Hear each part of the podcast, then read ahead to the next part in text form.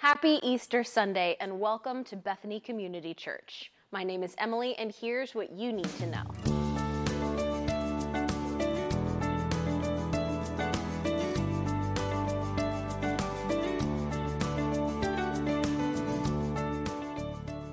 We have resources available to guide your Sunday service time in the menu bar of our live feed and in the comment sections of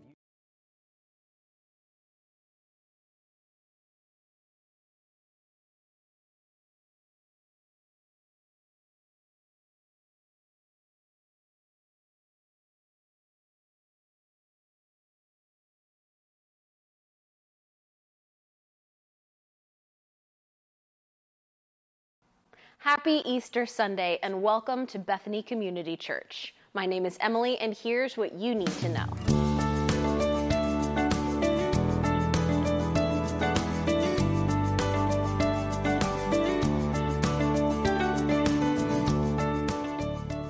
We have resources available to guide your Sunday service time in the menu bar of our live feed and in the comment sections of YouTube and Facebook.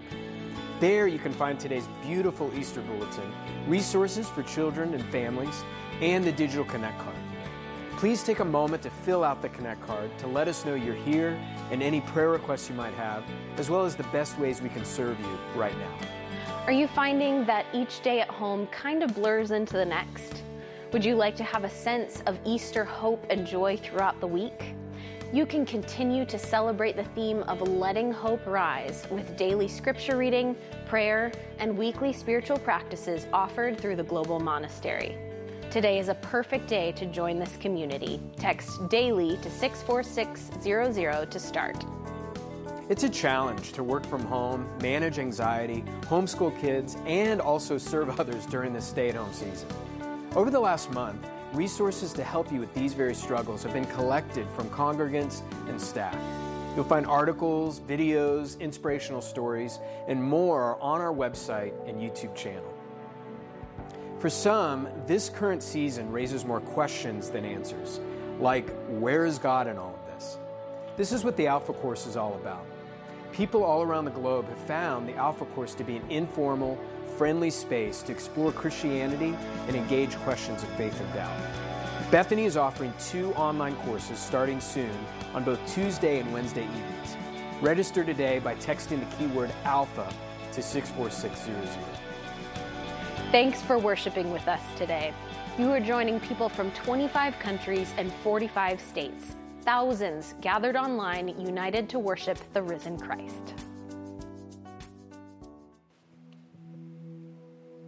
Well, welcome everybody, uh, and happy Easter. My name is Prentice, uh, and I'm the lead pastor for Bethany West Seattle.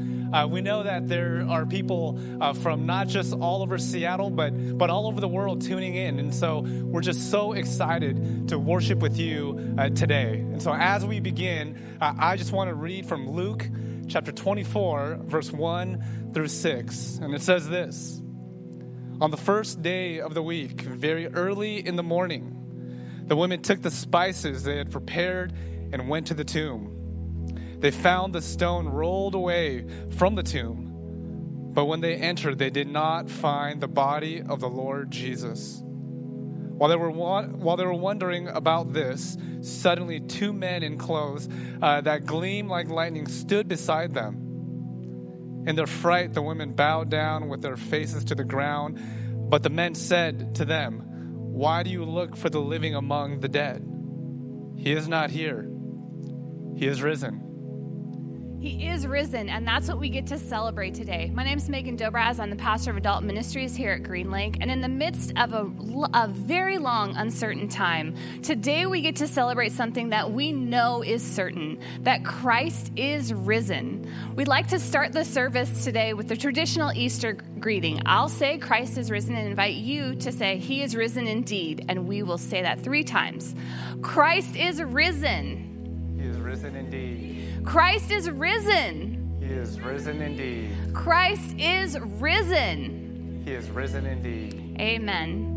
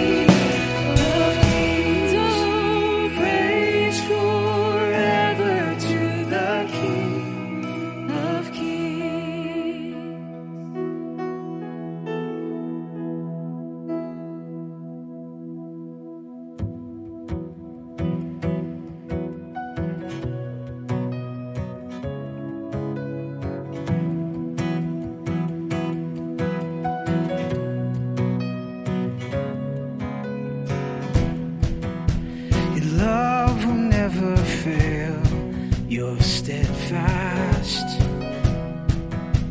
Your promises are true, you're faithful. You cover all my sins with forgiveness. My eyes have seen your ways, your goodness. Oh, love and faith.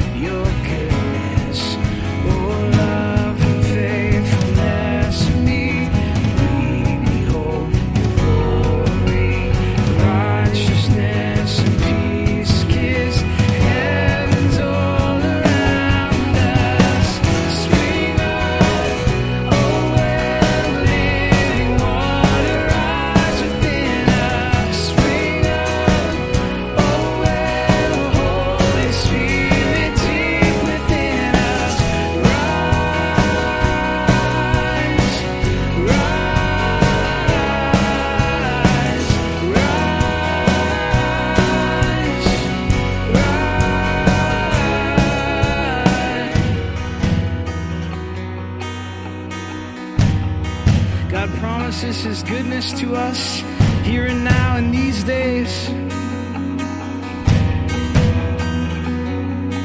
We see your goodness in the land of the living. We see your goodness in the land of the living. We'll see. We'll see your goodness in.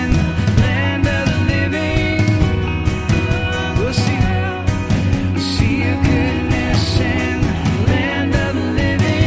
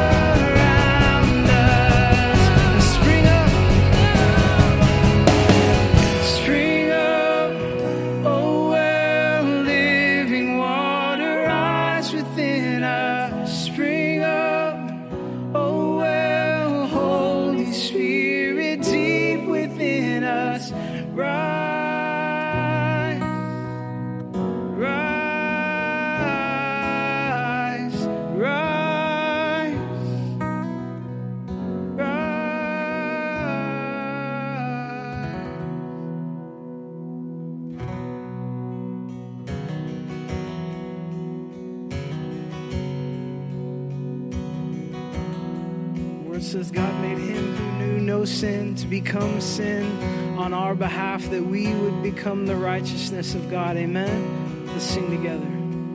I hear the Savior say, thy strength indeed is small, child of weakness, watch and pray, find in me thine all in all.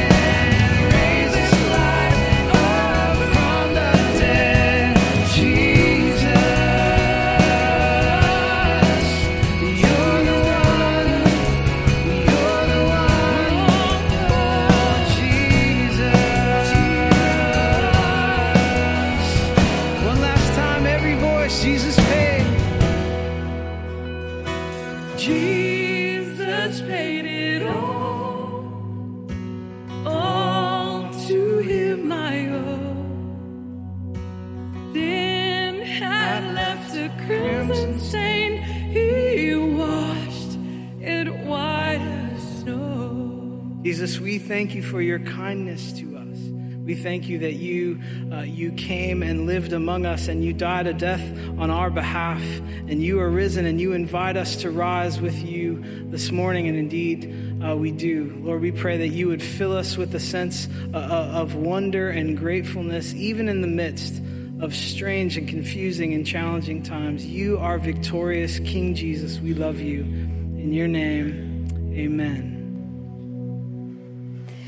Easter twenty twenty, what an extraordinary time we're living in. I'm Kendi, and I'm the pastor for overseeing Bethany, the executive pastor and head of staff, and it is my joy to celebrate all of you. God is doing amazing things as kindergartners and college students start to learn from a distance, as community meal is offered as a hot meal to go, as prayer groups are meeting online, as worship is happening where we have to imagine your faces, but imagine no more. We want to celebrate you right now, people of hope.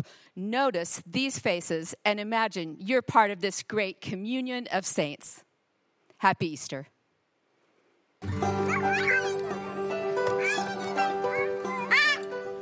Easter. Happy Easter from West Seattle. From Bellevue. From Capitol Hill. From Finney Ridge. Happy Easter from Mont Lake Terrace. From Green Lake. Happy Easter from Cincinnati. From Ireland. From Manchester. From Franklin, Tennessee. Happy Easter from Chicago, Illinois. Shoreline, Washington. Happy, Happy Easter, Easter from, from the Hawkins family. family. Happy Easter from, from the Suns. From the Lyons family in Mount Lake Terrace. Yeah. From Tomo, Beth, and, to- and Emilio. the the Damons of Finney Ridge. Ridge. The Nelsons. Hang in there, folks. He is risen. He is risen indeed. The Lord is risen. The Lord is risen indeed. He is risen. He is risen. He is risen indeed. He is risen.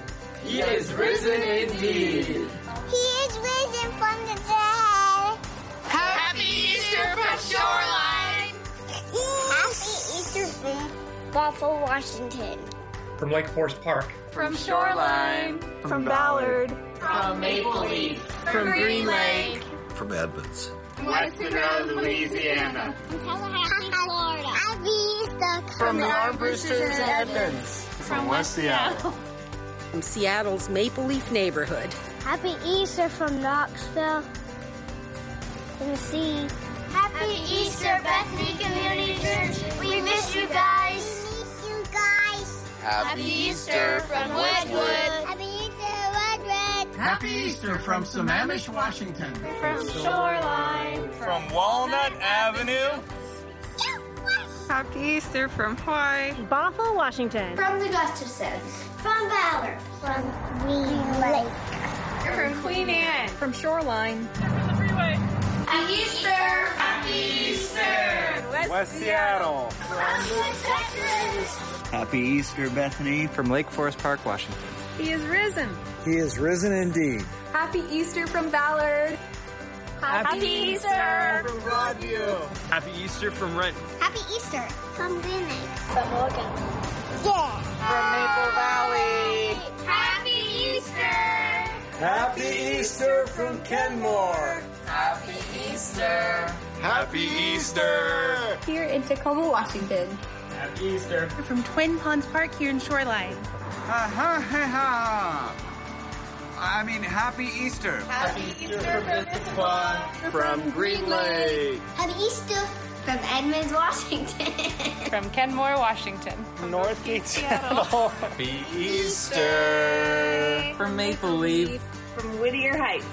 Happy Easter!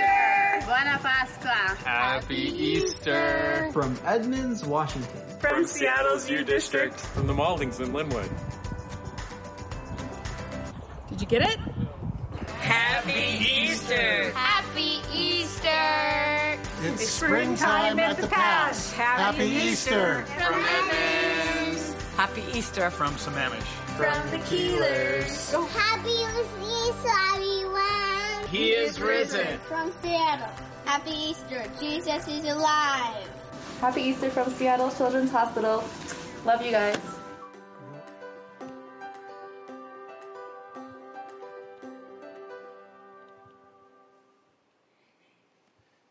Happy Easter, everybody. My name's Travis. I'm the pastor of Bethany Eastside. And I'm Jack, and I'm the lead pastor for Bethany Northeast. We are so glad that you've chosen to worship with us today. We're going to turn our attention now to a time where we give and we practice generosity. Generosity is at the heart of the Christian faith. because God was first generous to us by giving his son to us, we can be generous with one another and the world that God loves so much. He sent his son into it to save it. You'll have the opportunity to give online in a bunch of different ways. You can give via text. You can give via our app. All of those options should be on your screen. And in advance of your generosity, thank you. Psalm ninety-two one tells us that it's a beautiful thing to give God thanks for who God is, what God has done, and the ways in which God is at work in our world. And so I invite us now to turn our hearts to prayer as we respond to God's goodness. Will you pray with me? God, we thank you, we praise you this Easter for who you are, for what you've done, and indeed for how you are at work in our world. Um, we thank and we praise you for the uncertain and in-between time we now find ourselves in. This opportunity we have to press into the truth that we can be still and know that you are God still. You are still God. We thank and praise you for the hidden wonders of each day, how there's new life every morning. There's beauty in ashes. We thank and we praise you for the acts of compassion and mercy that are evidenced in this time, that are serving to further bring about your kingdom. We thank and we praise you for your patience with our weakness and your work in ways that we cannot yet see or understand. God, we thank and we praise you for emptying yourself, for entering the story of our world, for suffering, dying, and rising in order to fill our lives with Christ's life. And on this day, God, we thank and we praise you most of all for the gift of your victory over death and the hope given to us that this day there is new life for us in Christ. So help us, God, remember that because Christ lives, we now too live, and we need only pay attention. May we pay attention, God, that we might bear witness to the life and the hope with which you sustain our world. We pray this in the name of Jesus Christ. Amen.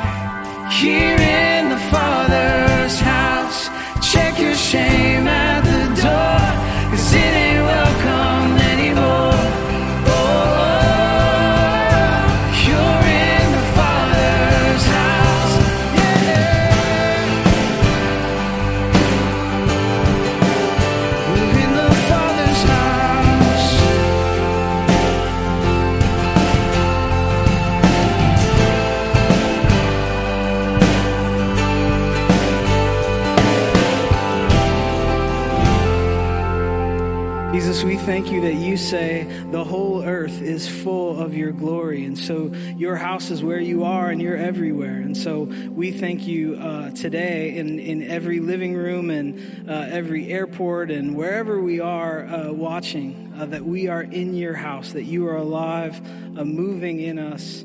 Uh, Jesus, we're so grateful to be your people uh, today. Uh, thank you for giving us faith. Thank you for giving us hope. We look to you. We sit at your feet, Jesus. We love you. In your name, amen. Amen. Hi, my name is Becca Lanasa. I'm the Director of Family Ministries at Bethany Northeast. I'm so glad that we can be worshiping together from our homes this Easter. Now, Easter's always been one of my favorite holidays. See, my family, we would always go to church in the morning, and then we would go back to our house, and we'd have a really tasty lunch. And then we would have the most epic Easter egg hunt ever, ever, ever, ever. My mom would hide like a hundred eggs in our backyard. And it was the most amazing thing because we'd run around and we'd get them and we'd shake them. We'd try to decide what was in them. I always was a fan of jelly beans myself. So I'm curious what your favorite uh, thing that you've gotten in Easter eggs is. Maybe you can turn to someone in your family and tell them. But you know what? As fun as Easter hunts are, that's not what Easter's all about. We know that. We know that the jelly beans, that's not what it's all about. You see, the Bible tells us that that very first Easter, the week leading up to it, Jesus had to go through some really hard things. His best friend denied that he even knew him. One of his other friends betrayed him. Jesus was arrested, beaten, and even killed on a cross. They took his body down from that cross. They buried it in a tomb, and they rolled a huge stone in front of the door so no one could get in. Now, three days after that, some women were going to that tomb to help take care of Jesus' body. And when they got there, they had the best surprise ever waiting for them. The tomb was empty. The stone had been rolled away. Jesus' body wasn't there. Two angels stood outside and they said, if you're looking for Jesus, you're not going to find him here. He is risen. He's come back to life. And those women were filled with joy in that garden that day. They could not wait to run and tell the others the good news. Jesus was alive. Now, Jesus fills my heart with joy and power as well. I know that because he died, I can experience grace, grace and forgiveness. But I know even better than that, because he came back to life, I can be his friend forever. And that's what he wants with you too. He wants to be your friend. He knows your name. He knows everything about you, and he loves you, and he wants to be your friend.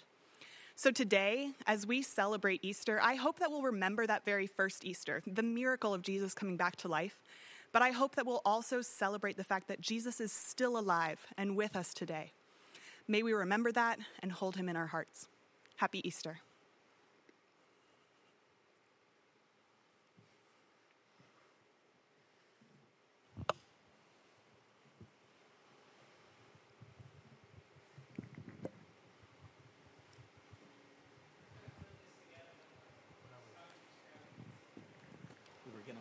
She was down. Remember that?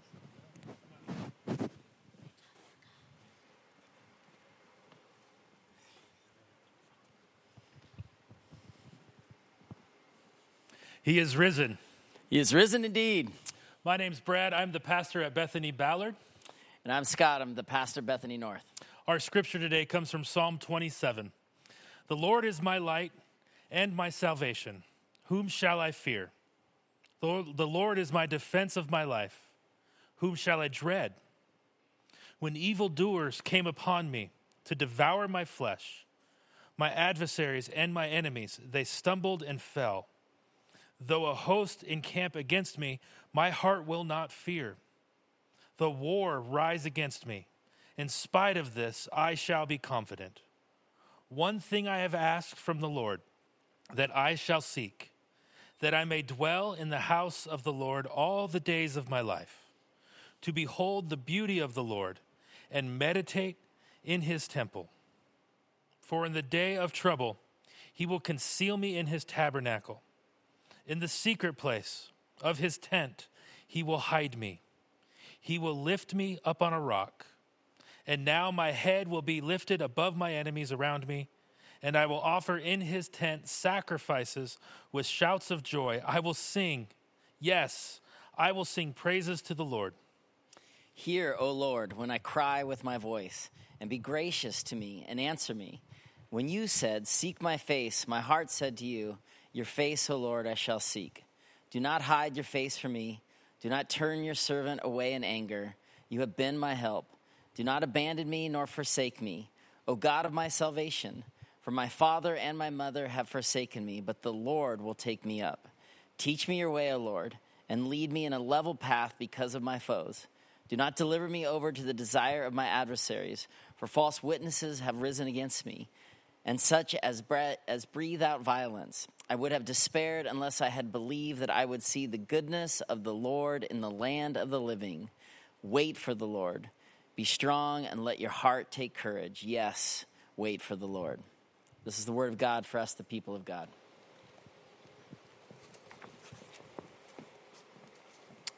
Greetings, everyone. Welcome.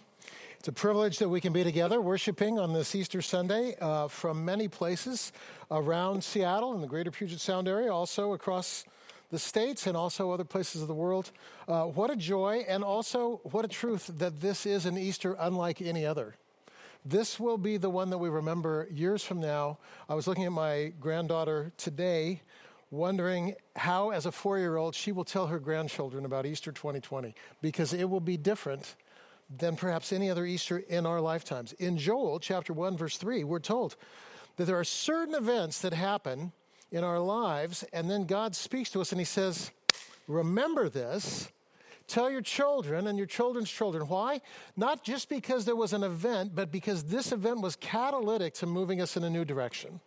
I believe that that's something that's happening now in our culture as we gather on Easter Sunday twenty twenty. So please pray with me as we prepare to go into Psalm twenty-seven. Let's pray together. Father, thank you so much that we can gather here all around the world and listen for your voice and know that you are speaking to us in order to shape us that we might be people of hope in the midst of the circumstance in which we find ourselves, a circumstance certainly not of our choosing, a circumstance filled with darkness and pain and uncertainty, and nevertheless a circumstance in which the reality of the resurrected Jesus has an opportunity to profoundly shape not only us, but our entire globe. And so we pray, Father, that we would have ears to hear what your Holy Spirit has to say to us today, hearts to respond, and we'll thank you as you shape us to be people of hope.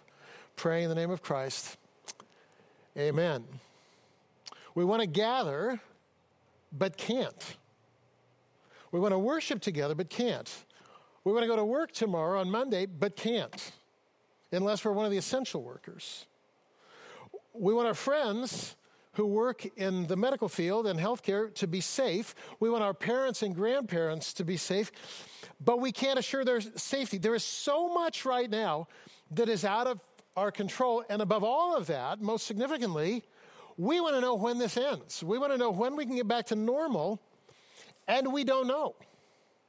And so as we gather for Easter twenty twenty, the question on the table is this: how, in the midst of such upheaval, such uncertainty, a time unlike any in our lifetime, how can we live authentically in the midst of our own fear and anxiety, in the midst of our own uncertainty? How can we live authentically in this time as people of hope? And I would suggest that the answer is we must, must move beyond this period of loss into the reality of experience, experiencing Christ's resurrection power. Not just when this ends, but now. And I believe that Psalm twenty-seven shows us the way, because we see in Psalm twenty-seven that resurrection life becomes real in our lives as it exists in an ecosystem of three attitudes and actions that I want to share with you today. So let's look at uh, Psalm twenty-seven together in our time on this Easter, because I believe that it is a powerful Easter story. This psalm is actually written by David, and it's written at a time of disruption, so that's why it's appropriate for us. David had been given the job as king of Israel. He's anointed, he's called, he's ready, but the existing king, Saul, refuses to leave the throne. And instead of handing over the leadership the way he's supposed to, as God wanted, Saul not only refuses to hand over the throne, but he tries to kill David. So as a result of that, David needs to run away from the city. David, in Psalm twenty-seven, is in social isolation. Not because of a virus, but because of multiple assassination attempts. So he's running, he's hiding in caves. People want to kill him. At one point, in order to preserve his life, he's cut off from his family and feigning insanity. David, on top of all this, David does not know how long this state of chaos will last, just like you and I don't know.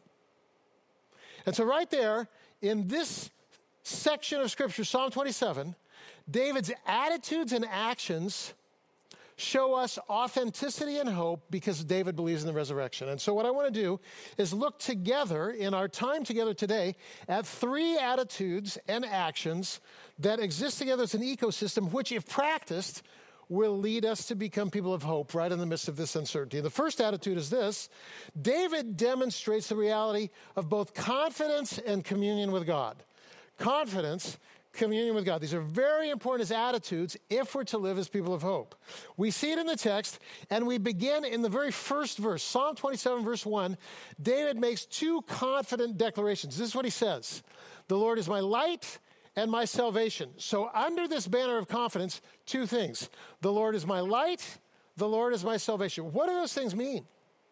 Let's look at light to begin with. This is really good news, but sometimes when we think of light spiritually, we think of light in kind of moralistic t- uh, uh, terms, so that when we hear the scripture that says, for example, in Ephesians, walk in the light, maybe our mind runs to this. Well, you know, keep your sexuality in check and be honest and avoid destructive self-medication. Don't get drunk. Uh, all, you know, just keep, live a clean life, and that's what it means to live as a person walking in the light. I want to suggest that in this text, in Psalm twenty-seven, light is articulated here as the headwaters of life, because we all know this, and this is physically true. If there were no light, there are no flowers. If there was no sun, if there was no sunrise, if there was no day and night, without light, we don't live. Light is the source of life. That's why in John one, when we're introduced to the person of Jesus, we read this: "In him, Jesus, was life, and his life was the light of men." Light and life are inextricably woven together, so that without light, there is no life.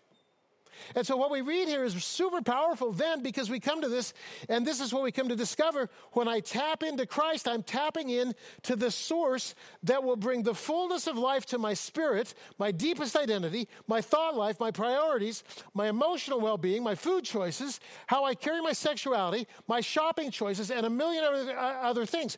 I'm offered through the light of Christ to be a person walking more and more towards spirit and soul and body wholeness, but that wholeness begins with confessing Christ as life and turning to Christ as light again and again and again.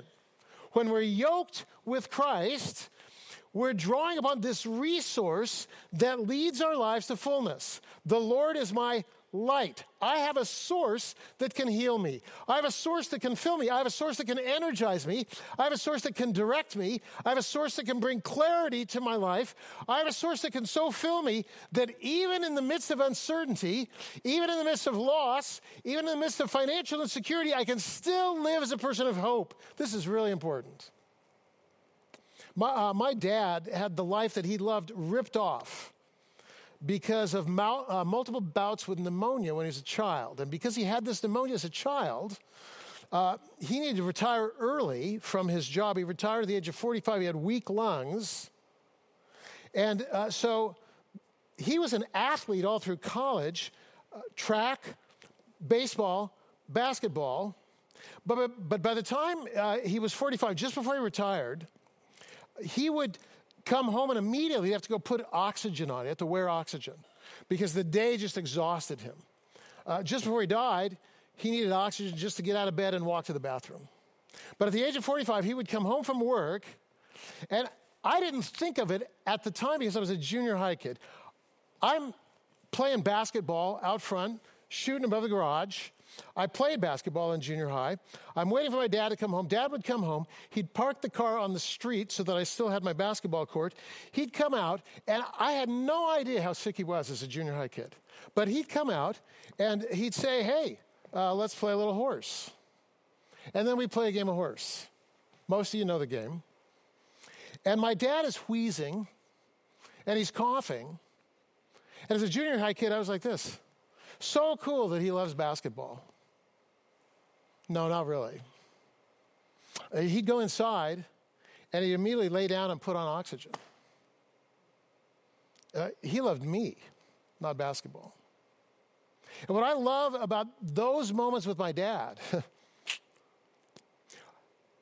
even when he had nothing to give, he gave. He had, he had a, he had a strength, I would say this way, not his own. So when I look back, this love in the midst of his own pain, I know now, was offered to me because he was tapped into a source of life that enabled him to love even when he had no love to give. In spite of his own loss, in spite of his own fear, in spite of his own illness, boy, that's what we need today. People who can give and give and give even though we're afraid, even though we're experiencing loss, even though the tank is empty, we get up, we put on our shoes, and we love. Why? We're tapped into a different source, Christ as light. That's what we need.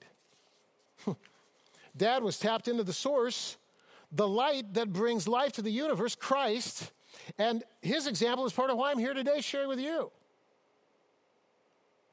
And that's the best gift we can give anyone in this angry, frightened world. The light that is Christ, which we cannot give without first receiving it. But once we receive it, we can give it. No matter what the circumstances, the Lord is my light. Second, still under this banner of um, confidence, he says, the Lord is my salvation. And so if light means we're flooded with positives, salvation means this, the word means deliverance. It means the Lord is washing away the negatives. I'm not only flooded with pos- positives, but because the Lord is my salvation, uh, the, the, the negatives are washed away. So right here in the midst of the virus and the closures and, and, and, and the season when your own house might feel like a prison, right in the midst of I C Us and grocery stores, right in the midst of financial loss and career uncertainty, what we're saying is that God is delivering us. God is washing stuff away. What would God wash away in a season like this?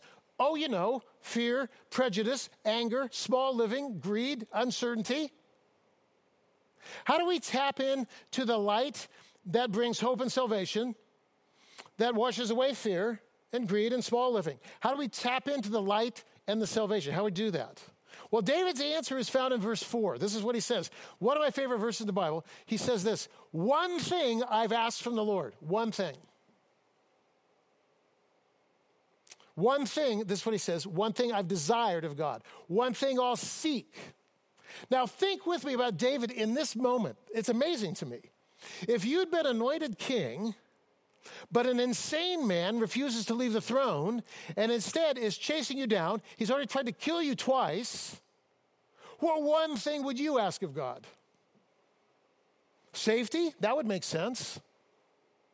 Ascendancy to the throne that is rightfully yours? That would make sense. Death to the crazy man who's on the throne? That too would make sense. So let me ask you, what one thing would you ask of God today? And it's kind of a poetic question because the Psalms are poetry. And as such, the question is intended to reveal our priorities, right? God isn't saying you could only have one thing. God is saying if you could only ask for one thing, what's the one thing that you would ask for? It's a good question. Picture a menu of things. You want financial security? That makes sense. Job security makes a lot of sense these days. Powerful influence of the world could make sense. A family to love could make sense. World peace could make sense. The end to this virus could make sense. The end to environmental destruction could make sense. But remember, you can only ask one thing. What's David's one thing? The throne? No. Uh, death to the crazy man? No. One thing I've asked. Watch this. To behold the beauty of the Lord. Huh. For me, that's incredible. The one thing I want, to gaze on the beauty of the Lord. Now, why would he say that? Here's why. Because if you have the throne or the power or the influence or the health or the money or the career or the death of the virus or the end of environmental destruction, if you have the one thing that you really wanted, but you haven't been ravished with the beauty of Christ, all you have is the one thing. You got your job? Lucky you. You have a full bank account? Congratulations. You saved a rainforest? Great. But if you have intimacy with Christ, if you've been ravaged by the beauty of your Creator, if you know God and the sacrifice of the cross, then you're tapped into the headwaters that is the source of all meaning, all beauty, all justice. You're now tapped into the one who will bring an end to racism and poverty and human trafficking and the coronavirus and isolation and every other vestige of darkness in the universe. Don't start with your pet issue and let that be the one thing. Make knowing Christ the one thing, because there is one right answer to the one thing I've desired. And what's that one right answer? God's beauty. Seek to know God. And out from this comes your calling. Out from this comes your community and a trajectory of hope for the whole world. But it starts with having one single foundational, relentless desire. One thing I've desired. To know the beauty of the Lord. You can't know when the vaccine arrives. We can't know when we get to worship again together in a building. We don't know when school opens. We don't know when our investments will be above water. We don't know whether we'll be infected or our parents will be infected or our children will be affected. But we can know the beauty of the Lord. We can know. we, we, can, we can seek to see the beauty of the Lord, and in seeking to, to encounter the beauty of the Lord, as David does. So turn off the news. A little bit anyway. And turn on your antenna, seek the Lord. Because the beauty's here, right here, right now, right in the midst of all the chaos that is April twenty twenty, the beauty of Christ is still here. Beauty and faithfulness and power and provision and hope. You've already heard about this Global Monastery. You could text daily to six four six zero zero and join us daily for a Bible reading and prayer. That's one way of seeking to encounter the beauty of the Lord. You can encounter the beauty of the Lord in creation, certainly. Maybe you can't get out and, and, and hike very much or something like that, but all you can, all you need to do right now is, is go into your garden or walk in a park and you can see flowers. And you can see that God is still bringing seasons, still bringing sunshine, still bringing provision. So uh, through text, we encounter the beauty of the Lord. Through creation, we encounter the beauty of the Lord. And through people, we encounter the beauty of the Lord. I want to share with you now briefly two testimonies of people who've seen the beauty of the Lord in their ministries and vocations. The first is uh, from an anonymous healthcare worker, anonymous by virtue of hospi- uh, uh, hospital directive, and the other is somebody who serves at our community meal. Eric, uh, let's listen and watch together these two testimonies. I've seen God's character revealed in the midst of my work as a nurse in all the ways you might expect. Just as Jesus was bold to be with the sick, I have seen people portraying God's kindness and love and going above and beyond to care for those who are sick in body, mind, and spirit. Where I've unexpectedly seen God's character is in the creativity of people working to fight this virus. I've seen the beauty of the Lord at the community meal takeout service in a couple different ways. Um, first is just the willingness of the volunteers to still come in in times of crises, put together a great meal, and um, put some nourishment back into the guests that come in. Uh, second place that I've seen it really is just the appreciation, the patience, and um, the care that the guests take when they come in, and just the look on their faces to see um, just how happy they are that they're still getting a meal to go. So David's one thing is pretty clear. He wants to see the beauty of the Lord. And as we bring this first attitude of confidence and communion kind of to a close, I'm going to leave you with a question here. The first Easter question for the morning, for the day. What's the one thing you want today? What's the one thing you want God to do for you? One thing. Talk about as a family today. I hope you will. There's a second attitude that's really important. David calls out, calls out to God. We see it in verses seven uh, through, through twelve, particularly verse seven. Hear, O Lord, I'm crying with my voice. It's not all sweet and roses. It's a dark time in David's life and in ours. And this section reminds me of the women at the tomb uh, with the scripture that we read at the beginning out of Luke. Uh, they're there at the tomb, and Jesus was already risen. Death was already defeated. A new world order had already been born, one uh, which will someday find its fullest expression. When that new world order finds its fullest expression, every tear will be dried from every eye, every disease will be healed, no more war, no more human trafficking, no more addiction stealing people's lives, no more isolation, no more loneliness, no more death. But on that Easter morning, just like this one, that isn't here, excuse me, in fullness yet. Christ is risen, but these women at the tomb, uh, they're sad. Resurrection life is here, available, and not fully seen. It's very interesting. In such times, how does David pray? This is what he prays. God, I pray that you won't hide your face from me. In other words, stated positively, here's what David is saying. Excuse me. I don't need deliverance from my situation as much as I need to see your face. I need to know that God is with me in the midst of the chaos and the uncertainty. And if I can know that God is with me, that will be enough, right? That's foundational. That'll see me through to the other side. I must know that God is with me. God, don't hide your face from me in this time. And of course, our time is very similar to the time at the tomb. Because Jesus is risen. The new world order has begun, but we don't yet see the full reality of it. In fact, like the women at the tomb and the disciples, we're tempted to despair. Mary says, they've taken away my Lord, John twenty, verse fourteen. She comes to the tomb, there's no body. They've taken away my Lord. The Lord was her strength, her security, her hope, her future. But the previous Jesus, the post-resurrection Jesus, was not really her security. She needed the resurrected Jesus. But they've taken away my Lord. What's been taken from you in the last six weeks? Financial security? four oh one k, taken. Confidence regarding tomorrow, taken. Ability to hug my own grandchildren, taken. Job security, taken. Safety for your elderly parents, taken. Plans for this summer, taken.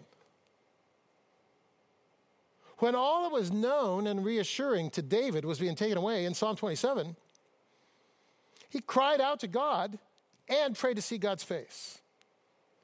So here we can see that the confidence David has in verses one through six isn't rooted in his circumstances.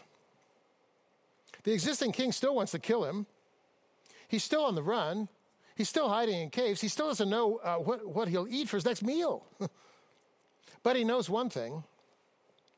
He knows that God is not only real but living, not only living, but available to walk with us through the trials. So has stuff been taken? Yeah. What do we do? Call out.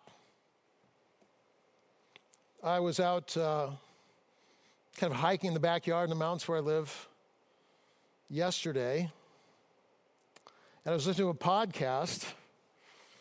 And in the podcast, the guy who was talking said this, look, before you can ever get into the joy of living as, as a person of hope in the midst of this crisis that we face today, we first have to, we have to have the courage to pour out our hearts to God in lament.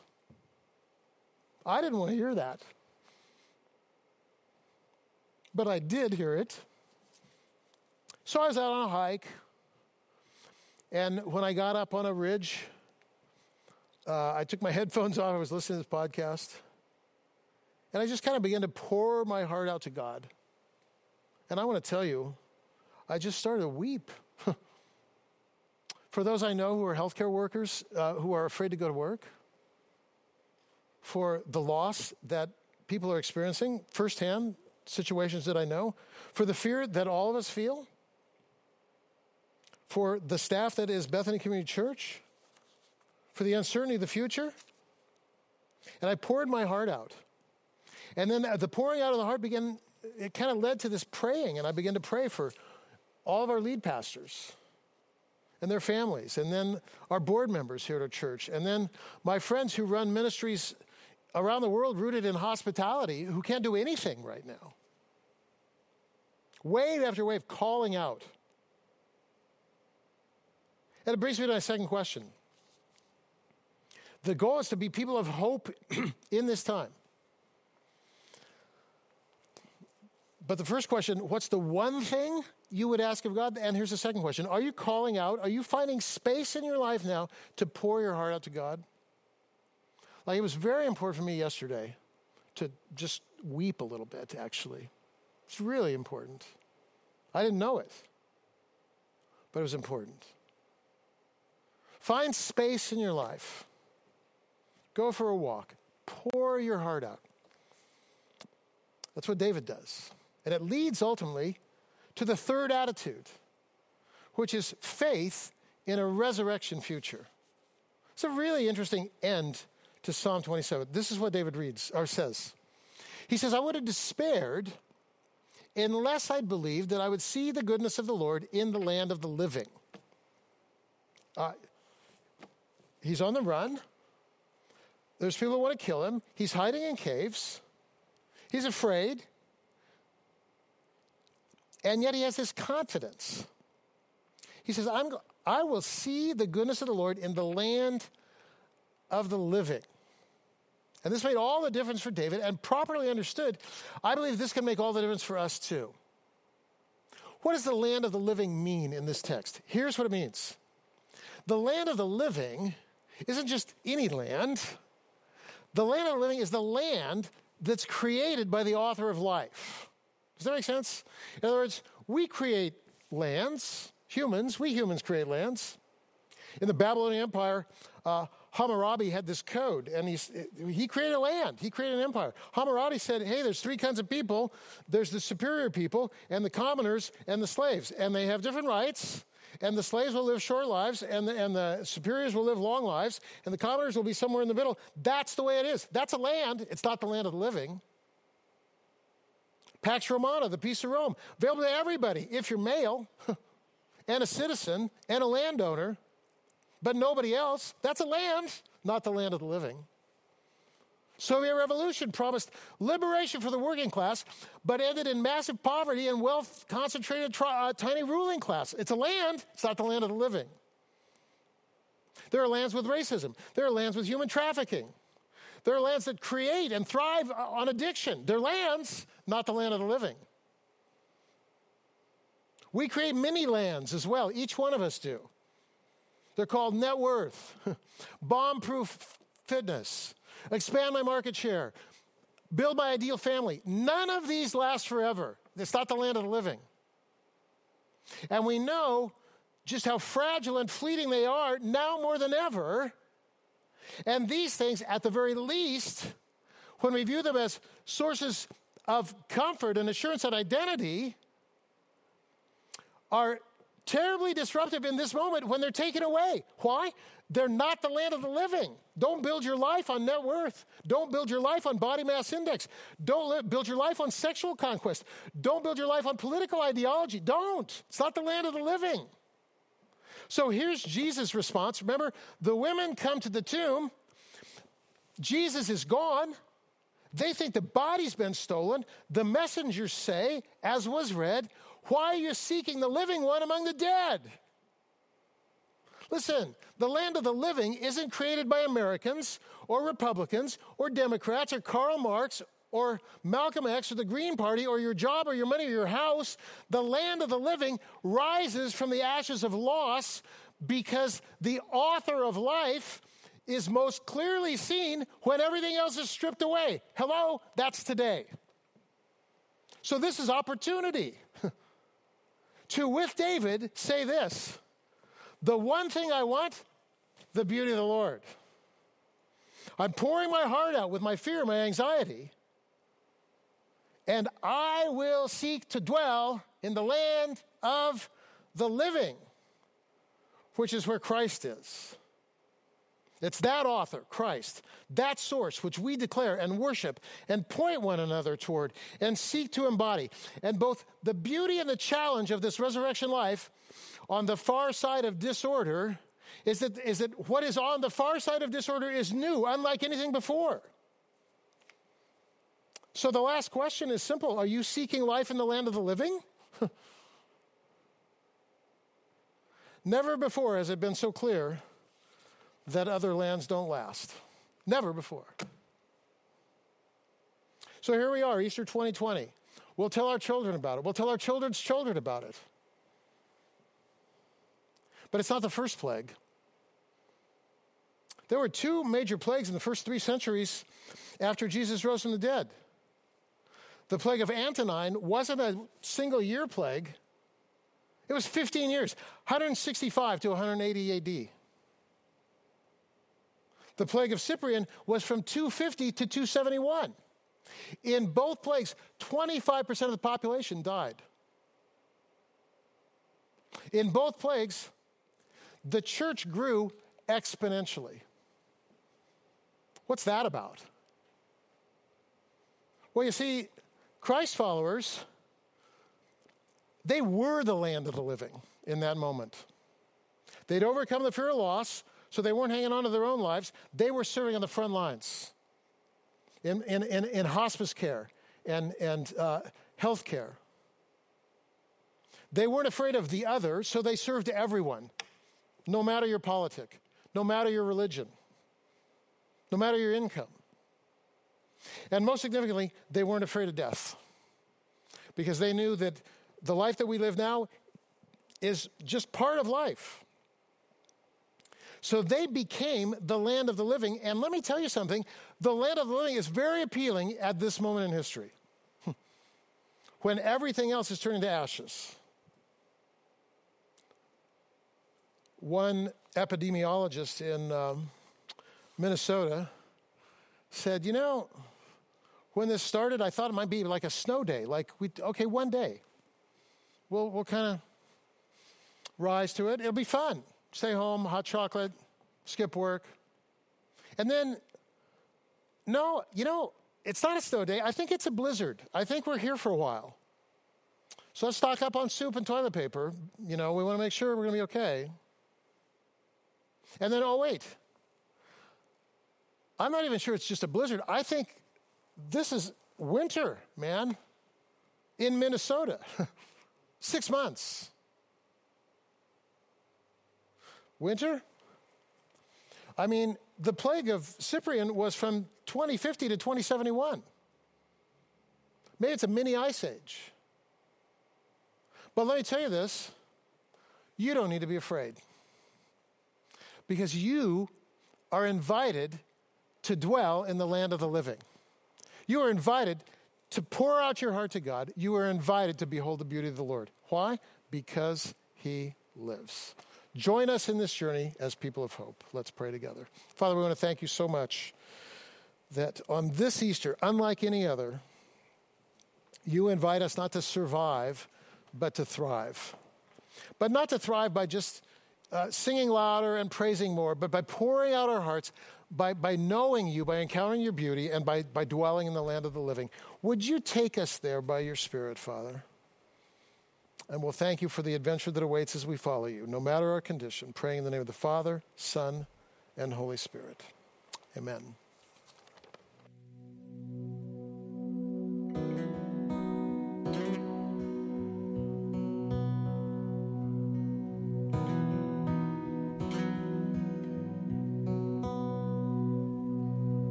Could really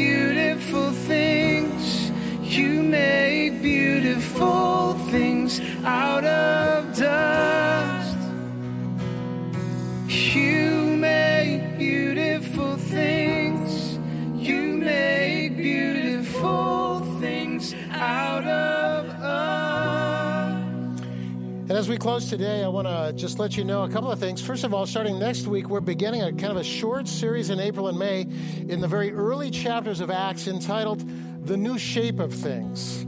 The church faced in their very first days unprecedented upheaval, and they didn't know what to do and where to turn, just like now. So I hope you'll join us as we look at how God guided them in order that we ourselves might find guidance as well. And then also I'll remind you, God is still writing in this moment a story of hope in the world, and you're invited into that story. And so if you aren't in that story, you don't know that you're in that story, those who are online right now would love to pray with you, guide you into new life in Christ. Say yes to that story.